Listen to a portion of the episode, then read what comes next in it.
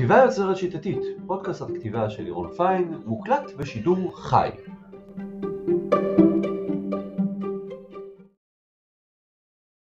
אז בוקר טוב לכולם. אמ, בשבוע שעבר דיברנו על פתיחות והתחלנו אה, לתרגל. השבוע אנחנו נמשיך, אני אחזור בקצרה על מה שהיה בשבוע שעבר, ואז נמשיך לתרגול הבא. אז מה היה לנו בשבוע שעבר? דיברנו על זה שהעמוד הראשון בספר הוא העמוד הכי חשוב. למה הכי חשוב? כי הוא הרושם הראשוני. רושם ראשוני אי אפשר ליצור פעמיים. העמוד הראשון מוכר את הספר, בועט את הקוראים פנימה בחשק. ואנחנו רוצים לשאול איך יוצרים פתיחה אפקטיבית לספר הזה, מה צריך להיות אה, בפתיחה הזאת, מה לא כדאי שיהיה שם. אז מתחילים מהשאר. דיברנו על השער, על הכריכה, שצריכה לשדר רלוונטיות ותשומת לב, והיא צריכה למשוך כמובן, היא צריכה לסקרן, היא צריכה לרגש.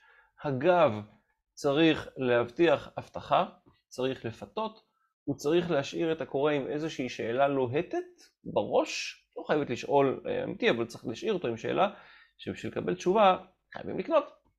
ואז מגיעה השורה הראשונה, שהשורה הכי חשובה אה, בספר, היא זו שמנתקת את הקורא מהמציאות הקודמת שלו ומכניסה אותו למציאות שאתם בראתם, יצרתם עבורה. היא מתחילה לקיים את ההבטחה של הגב, היא מכריחה אותו אה, להמשיך לקרוא, אחרי זה משורה לפסקה, אה, הפסקה הראשונה ממשיכה לקיים את ההבטחה של הגב, מושך עוד יותר, עם עוד חידה, שאר העמוד הראשון, אה, שזה בערך צ'אנק של איזה 200-250 מילים, צריך לקיים את ההבטחה וצריך בסוף להטיל על הקורא איזושהי פצצה שמחייבת את הקורא אה, להפוך אה, עמוד, ואם רוצים אז אפשר לעשות את זה גם בעמודים הבאים. אה, דיברנו על הפתיחה, על האלמנטים בשורה הראשונה, אני לא רוצה לחזור על זה. לא רוצה לחזור על זה. ראינו המון המון שורות ראשונות מגניבות, דיברנו על זה שצריך להיות סיפור, רגש, סקרנות או שנינות, פחות או יותר בסדר הזה, שנינות זה הדבר הכי פחות חשוב, סיפור וסקרנות יותר חשובים, היינו אה, אה, כל מיני מקרים, ולקחנו את הפתיחה שלנו, שדרגנו אותה, הכנסנו אותה בכמה מילים, בכמה שינויים קטנים, גם הפתיחות הטובות, הצלחנו לשפר אותן.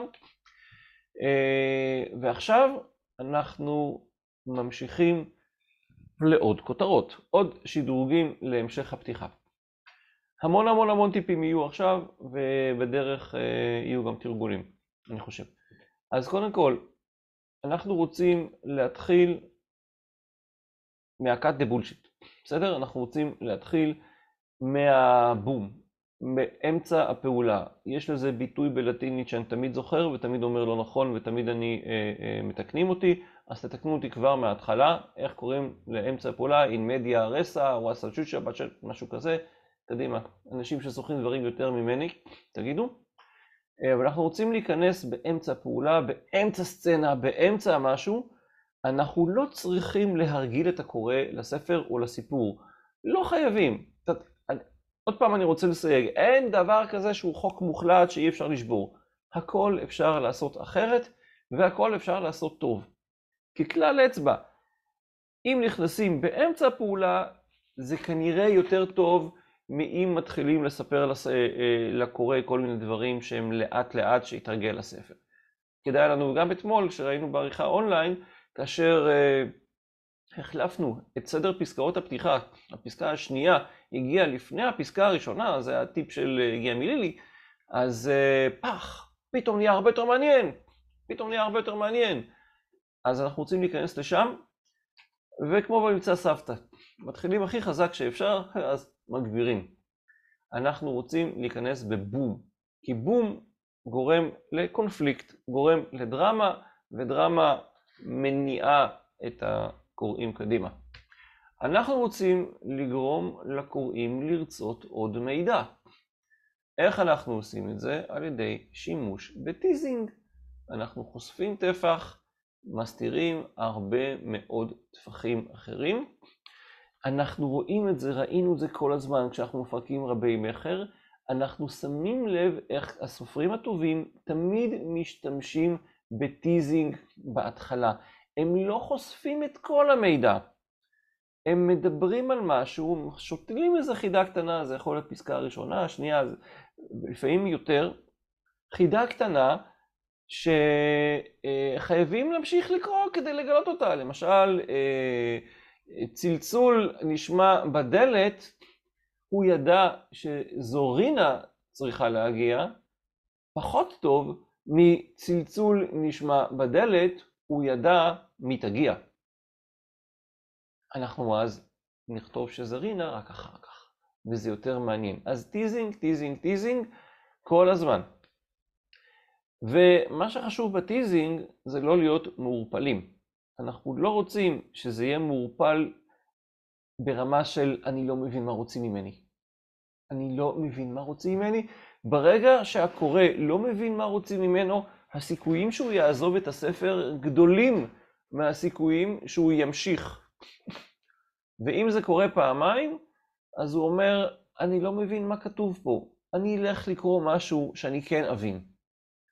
אז אחרי זמן רב הוא התחיל להרגיש משהו, זה מעורפל. אחרי 30 שנה הוא שוב התאהב בה, זה יותר מעניין. מה שחשוב לנו זה להיות תמיד מעניינים. אנחנו תמיד רוצים להיות מעניינים, תמיד רוצים להיות אמינים, ותמיד אה, רוצים להיות אה, ברורים. אז כל הדברים האלה, זה פחות ברור, פחות מעניין. איך גורמים, אז קיצור, תכניסו טיסינג קטן לפתיחות שלכם, קטן. איך גורמים לקורא להקדיש עוד מחשבה, או להקדיש בכלל מחשבה למה שכתוב כאן. עושים את זה בפתיחה על ידי איזושהי אמירה חזקה מאוד, כזאת שהיא בום, גונג בהתחלה. זוכרים את הטה-טה-טה-טם? זה אמירה חזקה, הדבותה. אה, הרבה פעמים לוקח זמן לחשוב עליה, וזה בסדר גמור, זה כמעט קופי.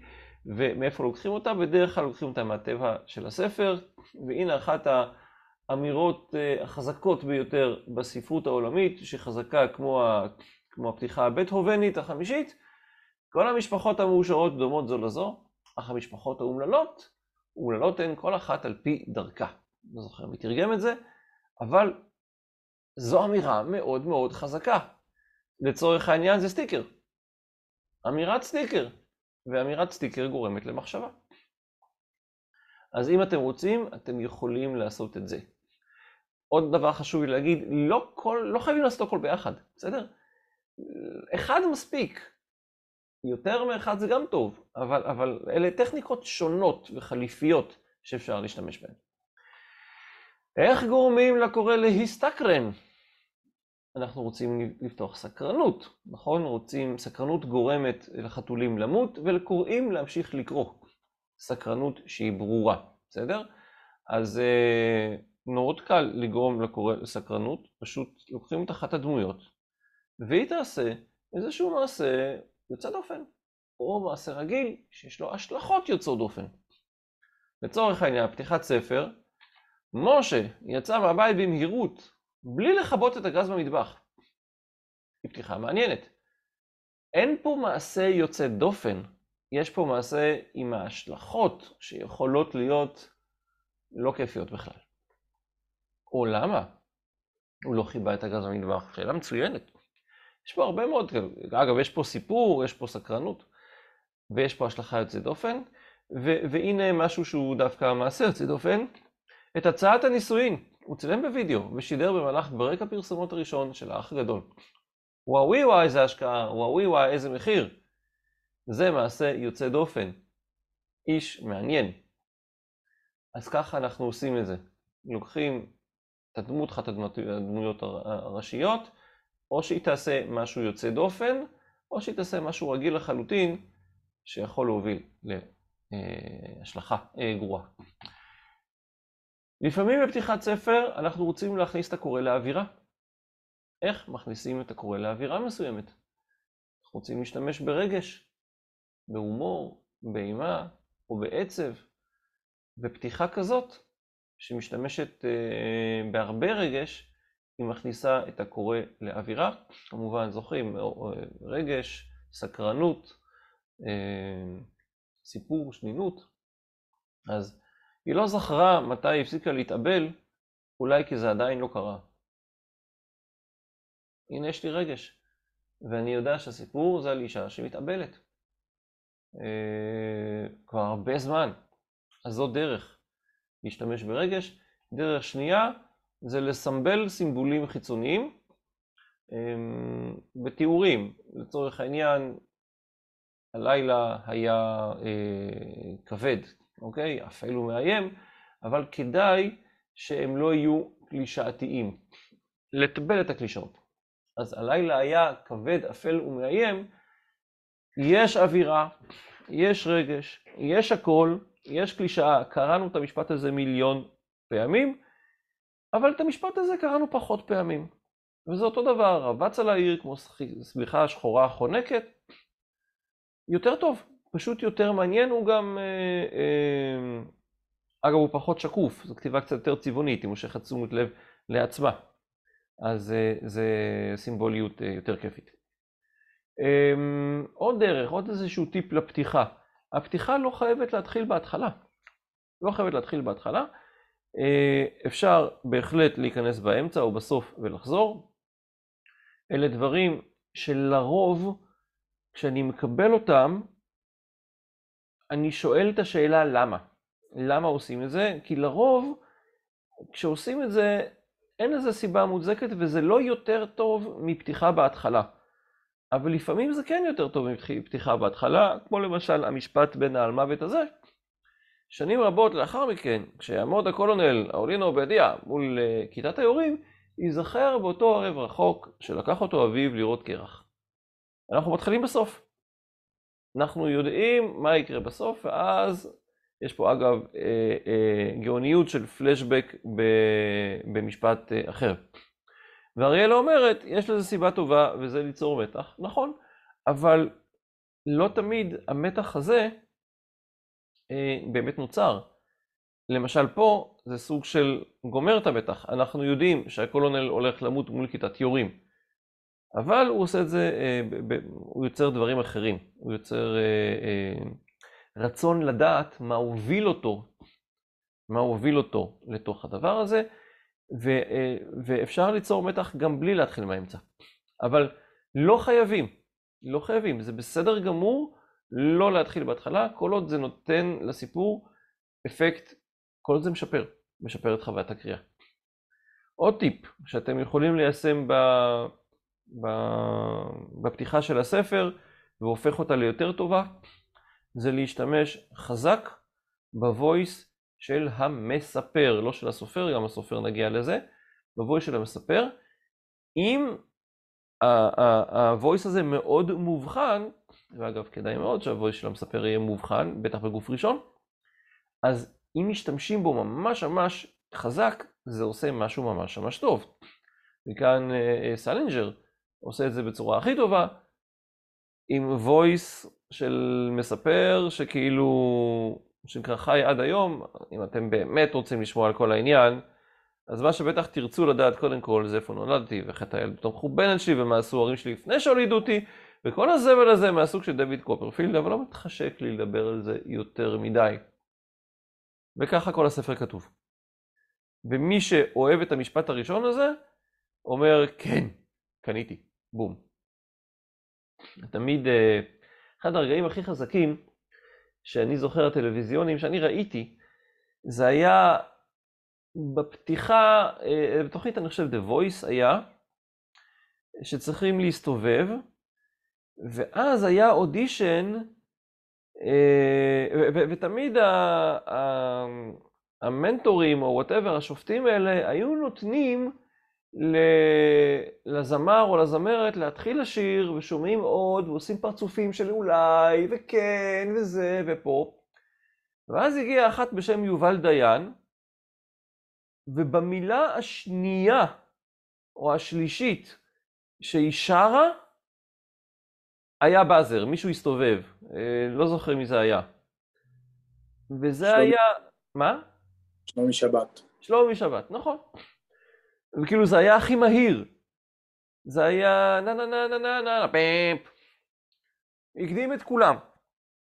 זה voice.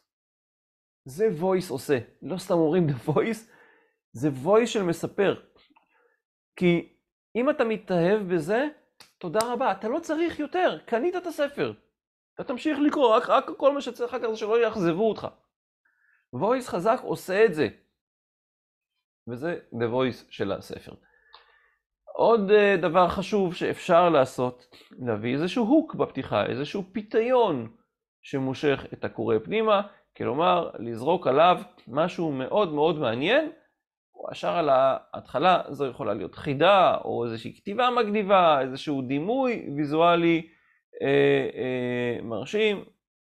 מה בדיוק? זה ממש ממש תלוי בז'אנר, אבל משפט ראשון שהוא כאילו פיתיון, ממש, הוא נכתב כדי להיות פיתיון. עוד דבר שאפשר לעשות כדי להפוך את הפתיחה לטובה, זה ליצור היכרות עם דמות ראשית. לא חובה הדמות הראשית, אבל כן היכרות עם דמות ראשית, ממש ממש בשני, בשורות הראשונות, היכרות עם דמות, עם דמות, אה, ואמרתי, לא חייבת להיות הדמות הראשית, ויש לזה סיבה. בני אדם נמשכים לבני אדם. הדבר שהכי מעניין בני אדם זה פרצוף של בני אדם. באמת, פרצוף. זה האיבר שהכי מעניין אותנו, פרצוף. ובתוך הפרצוף, מה הכי מעניין אותנו? עיניים. ככה אנחנו. בגלל זה, כל פעם שאנחנו נראה זוג עיניים, אנחנו נהיה מרותקים. אם אנחנו נת... נייצר היכרות עם הדמות הראשית ממש בהתחלה, אז אנחנו פותחים עם מה שהכי מעניין, מה שנקרא humanly possible. אנשים הכי מעניינים אנשים. אז למה לא לפתוח במה שהכי מעניין? אנחנו רוצים לייצר עניין. אה, פה נדמה לי שאני חוזר על עצמי, אז, אז סבבה, אז אנחנו רוצים להתחיל באמצע התרחשות, לזרוק את הקורא למים העמוקים, אה, אבל כן, יש לי איזשהו פיתוח על העניין הזה פה. אחד מהכללים הכי אפקטיביים של לכתוב סצנה, זה שמתי פותחים אותה? ברגע המאוחר ביותר האפשרי. כלומר, אם נפתח אותה רגע אחרי, אנחנו לא כל כך נבין מה קורה, כי פספסנו משהו. אבל אם נפתח אותה רגע לפני, לא פספסנו כלום, ואז הגענו למקום מאוד מאוד מעניין. אז זאת הפתיחה הזאת. איך אפשר להפוך את הפתיחה של הספר למעניינת? עוד, עוד טיפ, זה לתת איזשהו רמז לתפאורה. אבל לא צריך לתאר הרבה, רק רמז. בלי אקספוזיציה מוגזמת, בלי תיאוריטיס, בלי הסברים ארוכים, פשוט רמז לתפאורה. קצת, משהו קטן. יש לזה סיבה.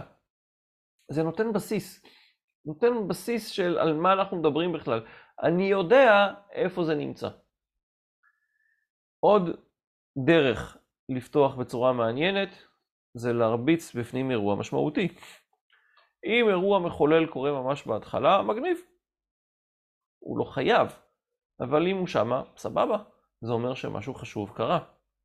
זה יכול להיות לא רק אירוע מחולל, זה יכול להיות גם לפניו, איזשהו קטליזטור לעלילה. זה יכול להיות סיבוך, כמו שקראנו בפתיחה של הסיפור עם בעיית אה, פרויקט רוזי. אה, מצאתי את זה ל-The Problem of the Wife. אירוע משמעותי. עוד דרך לכתוב, לפתוח בצורה מעניינת זה לתת רמז על הכוונה של הדמות. רמז על הכוונה של הדמות, זה סוג של teasing, נכון? רמז על הכוונה של הדמות. זה יכול להיות רמז על הכוונות המיידיות שלה. בדרך כלל זה לא יותר מרמז, כי אין זמן. הרבה ספרי מתח ו... אה, ומסתורין, מתח בעיקר, נפתחים ככה. רמז על כוונה, וכנראה כוונה קצת שחורה ואפלה. אה, רוצח או משהו, רמז על הדבר הזה. ברגע שיש לנו רמז, יש לנו גם סיפור, נכון? יש לנו גם רגש, יש לנו סקרנות, אנחנו נמצאים שם. אז אם נפתח, שהפתיחה תעסוק בלתת רמז על כוונת הדמות, we can't go wrong. לא רק הכוונה חשובה, גם הצרכים של הדמות חשובים. דמויות זה החיים, צרכים נסתרים, יכולים לבוא בפתיחה ומעניינים, והם הופכים את הספר למעניין. אה, מיני תשוקות, מיני רצונות, מיני מטרות, מיני חלומות, מיני פחדים. אם אנחנו נרמוז בפתיחה על צורך של דמות, אז יצרנו מיני עלילה כבר בפתיחה. כי הרי מה זה כל עלילה? דמות שרוצה משהו ולא יכולה לקבל את זה בקלות. צורך זה דמות, יותר מרוצה, צריכה משהו, והיא לא יכולה לקבל את זה בקלות. אז יש לנו כבר סיפור. פתיחה גם יכולה להיות טובה בזה שהיא תקבע את הטון לשאר הספר. זה מאוד מאוד חשוב, כי, אה, כי זה מלמד על חוויית הקריאה. נותן לקורא מושג לאיזה ספר הוא נכנס. אז אם הפתיחה מצחיקה, זה מעולה. שאר הספר לא צריך להיות עצוב, נכון? אם זה אה, אה, מצחיק, אנחנו חייבים ששאר הספר יהיה מצחיק, כי הפתיחה היא הבטחה. צריכים לקיים את ההבטחה. וזה טוב שאנחנו כבר נותנים את ההבטחה בפתיחה, ואנחנו מקיימים את זה. אם אנחנו, ואפילו באיזושהי עריכה של סיפור פה לאחרונה, לדעתי של מישהי שנמצאת כאן כרגע היום, סיפור אימה, אז רצינו שהפתיחה יהיה באלמנט של אימה. היא צריכה להיות מפחידה קצת. אלמנט, לא, צריך זמן כדי ליצור אימה אמיתית, אבל אם זה ספר אימה, אז שתהיה פתיחה שיש עימה אימה. לפחות פחד, רמז לפחד. כשאנחנו קובעים את הטון לשאר הספר בפתיחה, זה מסביר לקורא אה, איזה ספר זה, ומה שחשוב זה שהספר לא צריך לשנות אופי אחרי הפתיחה. אה, הרבה פעמים אנחנו, אני מקבל אה, ספרים שהגיעו אליי שהפתיחה היא כזאת, אבל אחרי זה, זה הספר נהיה אחר לגמרי, אז אני אומר, מה, אתה מרמה את הקורא, אנחנו לא רוצים לרמות את הקורא. אנחנו כן רוצים להציץ לתוך דמות. זה גם מעניין. אם ניתן מבט להיסטוריה, מבט חטוף ומעניין ומלא דרמה להיסטוריה שלה, יהיה טוב. אם ניתן מבט לאישיות שלה, עוד יותר טוב. אם ניתן מבט למוטיבציות שלה, עוד יותר טוב. אם ניתן רמז למטרה העלילתית הראשונית של הדמות, יהיה טוב. מה היא הולכת לעשות עכשיו? ניתן לקורא איזשהו מושג על העלילה. אנחנו יכולים לרמוז גם על איך היא עובדת, איך היא פועלת, איך היא מקבלת החלטות, היכרות עם מה שמשפיע על ההחלטות שלה, הסיכונים, יצירה של מתח דרמטי, הדברים האלה עובדים נהדר. עם פתיחה שאומר, אה, ש, ש, שמדברת על מישהו שהולך אה, לצורך העניין, הוא נמצא בחנות, הוא נמצא באיזושהי חנות אה, נוחות כזאת, והוא קונה כמה דברים, וכשהוא יוצא מהחנות, יש עוד משהו שהוא מהחנות שהוא לא שילם. מעניין. מעניין. אני יודע איך החנות הזאת פועלת. היא קלפטומנית, היא גונבת, היא עושה משהו, היא חובבת סיכונים, משהו שם. ישר יוצר לי איזשהו מתח דרמטי, גם ברור לי שמתי שהוא ייתפס, נכון? קצב טוב בפתיחה, תמיד טוב. לפעם השלישית נקפוץ ישירות לפעולה שמתרחשת, אנחנו נוותר על סיפור רקע. לא צריכים סיפור רקע. לא צריכים סיפור רקע. ולא צריכים סיפור רקע. אוקיי? תורידו את סיפורי הרקע, ממש לא צריך. ניכנס ישר לפעולה. אפשר לתת מאפיין אחד של הדמות, מאפיין שמגלה משהו על הדמות, שמסביר למה היא גיבורה. יכול להיות מישהו שאנחנו אה, מגלים שהוא, אה, לא יודע, חסרה לו רגל. למה היא פגיעה? כי חסרה לו רגל. מאפיין של הדמות זה טוב, כל כניסה לדמות היא דבר טוב באופן עקרוני. פתיחה טובה יכולה גם לתת אלמנט מסתורי. מה רע? מה רע? לייצר סקרנות. משהו שנרמז ועורר את הסקרנות, הוא גם מגרה את הדמיון של הקורא. נוכל לפתוח בצורה טובה גם אם ניתן אלמנט לא שגרתי. משהו אחד, משהו לא צפוי, משהו לא רגיל, זה מרמז על משהו מיוחד בספר.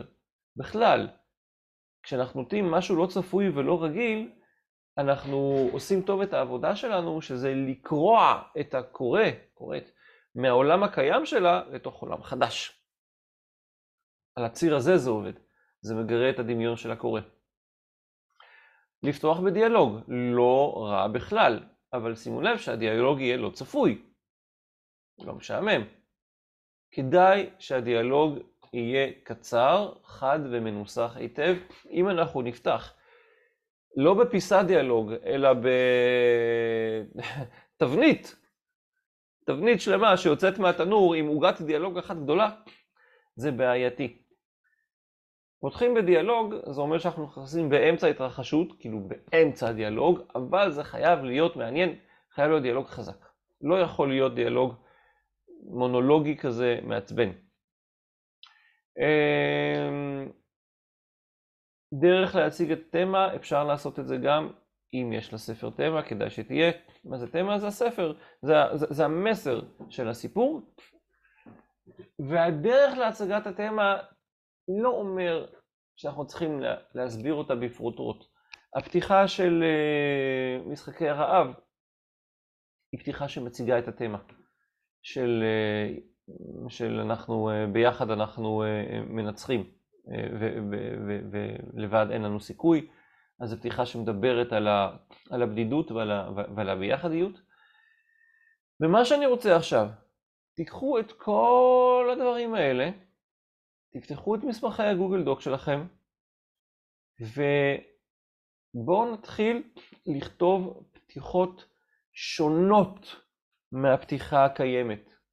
שונות. פסקה 2-3 ראשונות, נפתח את הראש. מה שקיים, טוב, הללויה, סבבה, נהדר, סימנו וי על זה. אנחנו עכשיו נתייחס למה שכתוב אלינו, שאצלנו כרגע, לא, לא מדבר על שורה ראשונה, לא מדבר על, על זה, אני מדבר על פתיחה אמיתית. תעשו copy paste של הפתיחה הקיימת שלכם, סוג של העמוד הראשון של הספר, ואז תנסו לנצח אותה על ידי פתיחה אחרת. תוך שימוש בכל הדברים שעליהם דיברנו, תבקשו, אני אריץ קדימה ואחורה, אין בעיה. אין לי רשימה ארוכה כי זה המון המון דברים. אבל מה שאתם עכשיו הולכים זה לנסות לנצח את עצמכם. יש לכם פתיחה, היא יכולה להיות טובה, היא יכולה להיות מצוינת. בואו ננצח אותה על ידי פתיחה חדשה, אחרת לגמרי, שתעשה את הספר יותר, אה, נקרא לזה, קל לקנייה, לקריאה. אז זהו, זה מה שכאן, תפתחו את הגוגל דוקסים שלכם, אני מחכה לראות את היצירות שלכם.